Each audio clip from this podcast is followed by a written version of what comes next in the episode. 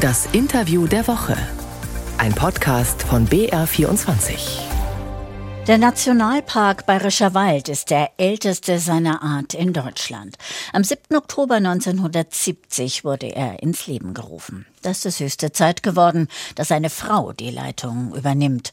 Seit dem 1. August ist Ursula Schuster neue Chefin des Nationalparks Bayerischer Wald.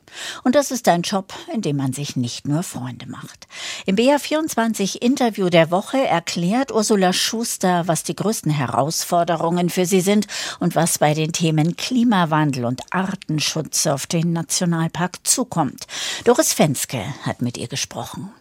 Frau Schuster, Ihre Vorgänger haben teils Morddrohungen erhalten. Treten Sie in einer Zeit an, in der sich alle Wogen in Sachen Nationalpark im Bayerischen Wald geglättet haben? Also der Nationalpark Bayerischer Wald, unser ältester Nationalpark in Deutschland, hat eine durchaus wechselvolle Geschichte. Der bin ich mir bewusst, dieser Geschichte, aber ich denke schon, dass man feststellen kann, dass gerade in den vergangenen Jahrzehnten der Nationalpark zunehmend immer mehr und mehr einfach von der Region angenommen und akzeptiert wurde und mit all seinen Vorteilen auch letztlich heute gut dasteht, sogar hervorragend dasteht und ein Aushängeschild ist für die Region. Wir haben bald die nächste Klimakonferenz. Die Anstrengungen für den Klimaschutz reichen derzeit zumindest noch nicht aus, um die Erderwärmung tatsächlich auf 1,5 Grad zu begrenzen. Was bedeutet das für die Artenvielfalt im Nationalpark Bayerischer Wald? Also man merkt auch durch unsere vielfältigen und jahrzehntelangen Forschungen in unserem Schutzgebiet, dass der Klimawandel auch vor dem Nationalpark natürlich nicht Halt macht. Wir sehen, dass sich beispielsweise die Temperaturen verändern. Das heißt, dass zum Beispiel im Winter die Temperaturen um ein Grad mehr werden, im Sommer sogar teilweise um zwei Grad, dass sich der Niederschlag verschiebt und teilweise auch verringert, dass die Sonneneinstrahlung eine andere wird. Also das heißt, diese ganzen Parameter, die wir hier über Jahre beobachten, zeigen, dass der Klimawandel auch massive Auswirkungen auf den Nationalpark Bayerischer Wald haben wird. Bestimmte Arten beispielsweise können verschwinden oder sich auch Arealgrenzen verschieben. Wir reden ja von einem globalen Ziel, 1,5 Grad Erwärmung einzuhalten. Das würde ja bedeuten, dass wir in Bayern unter Umständen deutlich mehr Erderwärmung hätten. Welche Arten konkret könnten wir dann verlieren bei Ihnen?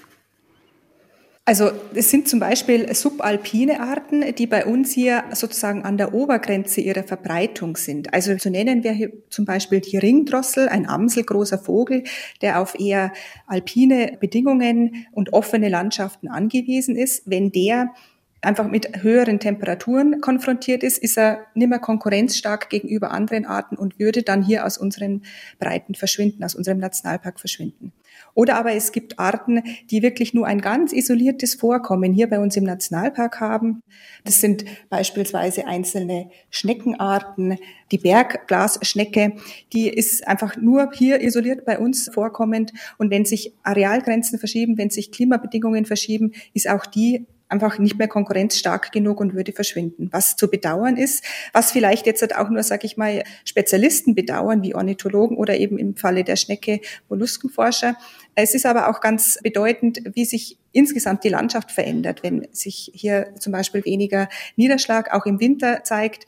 Die Temperaturen werden wärmer. Sie alle kennen vielleicht die Schneemandel. Das sind äh, ja vom Wind gepeitscht und geformte, durch Schnee geformte Fichten, die vom Boden bis an den Gipfel eingeschneit sind und bizarre Formen darstellen, diese würden verschwinden einfach aus den Hochlagen des Bayerischen Waldes, wenn es weniger schneit, wenn die Temperaturen ansteigen. Und das ist einfach bedauerlich. Also das heißt, auch die Attraktivität des Nationalparks könnte leiden. Durchaus. Viele Experten beklagen, die Artenkrise, also der dramatische Verlust an Biodiversität, werde nicht ernst genug genommen. Wie sehen Sie das und wofür brauchen wir Artenvielfalt? Also auf der einen Seite ist es natürlich bedauerlich, wenn bestimmte Arten ähm, verschwinden, wenn wir die nicht mehr haben, unser Auerhuhn, bestimmte Vogelarten oder bestimmte Pflanzenarten. Auf der anderen Seite ist Artenvielfalt aber auch ganz besonders wichtig, um das Gesamtnetz des Ökosystems einfach aufrechterhalten und dieses stabil zu halten. Das sind Auswirkungen, die wir sowohl außerhalb eines Schutzgebiets, aber natürlich auch in der Normallandschaft, in der Kulturlandschaft beklagen, wenn die Artenvielfalt zunehmend schwindet. Im Nationalpark darf Natur Natur sein. Außerhalb haben wir Wirtschaftswälder, die unter ökonomischen Zielen genutzt werden. Kann es da dennoch Synergien geben? Auf alle Fälle. Wir betreiben eine umfangreiche Forschung hier bei uns im Nationalpark über Jahrzehnte hinweg und die kann durchaus sehr gute Ergebnisse liefern, um in Wirtschaftswälder übertragen zu werden. Beispielsweise hatte man bisher in Wirtschaftswäldern ja große Sorgen und Bedenken, ob sich denn zum Beispiel auf Störungsflächen Fichten oder auch andere Baumarten wieder von selbst verjüngen.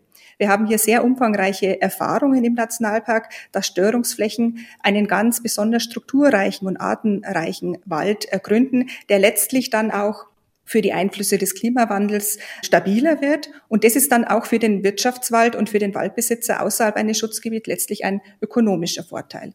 Das heißt, Wiederbewaldung ist auch auf Störungsflächen möglich. Es dauert halt vielleicht etwas länger, aber es ist möglich und es bildet sich ein stabilerer, standorttreuerer Wald. Können Sie noch mal konkret sagen, was würde das für die jetzige Waldbaupraxis bedeuten? Würde das bedeuten, dass man vielleicht auch auf Pflanzungen verzichten kann? Genau, also man kann zum Beispiel Pflanzungen entbehren, ähm, auch auf Grasflächen beispielsweise. Das haben hier unsere Forschungen im Lusengebiet oder im Rachelgebiet, in dem flächenweise halt die Borkenkäferwälder abgestorben sind, gezeigt, dass sich hier durchaus ein strukturreicher Wald selbst wieder begründen kann, ohne dass der Mensch hier wirklich zum Beispiel über Pflanzungen eingreift. Was leistet der Nationalpark Bayerischer Wald für den Erhalt der Artenvielfalt in Bayern? Und reicht es schon aus? Bräuchten wir weitere Schutzgebiete oder weitere Nationalparks, um die Biodiversität sicherzustellen? Der Nationalpark Bayerischer Wald ist ein Hotspot der Artenvielfalt und quasi eine Arche Noah für viele, viele seltene Arten, die in der Normallandschaft, also außerhalb unseres Nationalparks, keine Überlebenschancen haben. Ein Beispiel hier ist der duftende Feuerschwamm, ein ganz besonders seltener Totholzpilz, der nur auf Tannentotholz vorkommt und wirklich nur in Deutschland hier singulär im Nationalpark Bayerischer Wald an wenigen Stellen zu finden ist. Das heißt, in Schutzgebieten wie dem Nationalpark Bayerischer Wald gibt es häufig Restpopulationen von bedrohten Arten, die außerhalb von Schutzgebieten keine Überlebenschance mehr haben, weil sie beispielsweise zu konkurrenzstark sind und von anderen Arten sonst verdrängt werden würden. Also die Konzepte zur Verbesserung eben dieser wertvollen Lebensräume und Stützung dieser Arten in Bayern sind nicht schlecht. Aber man sieht, dass diese Restpopulationen oftmals auch starken Schwankungen ausgesetzt sind und wirklich eben nur noch singulär, also ganz vereinzelt insgesamt vorkommen. Das heißt, um diese Schwankungen, auch beispielsweise von Klimaeinflüssen, abpuffern zu können, ist es durchaus sinnvoll, dass man sich noch stärker dafür einsetzt, größere Flächen und an vielen, vielen Orten in Bayern geeignete Lebensräume zu finden, auch außerhalb von Schutzgebieten, um eben dieses Netz an Arten aufrechterhalten zu können.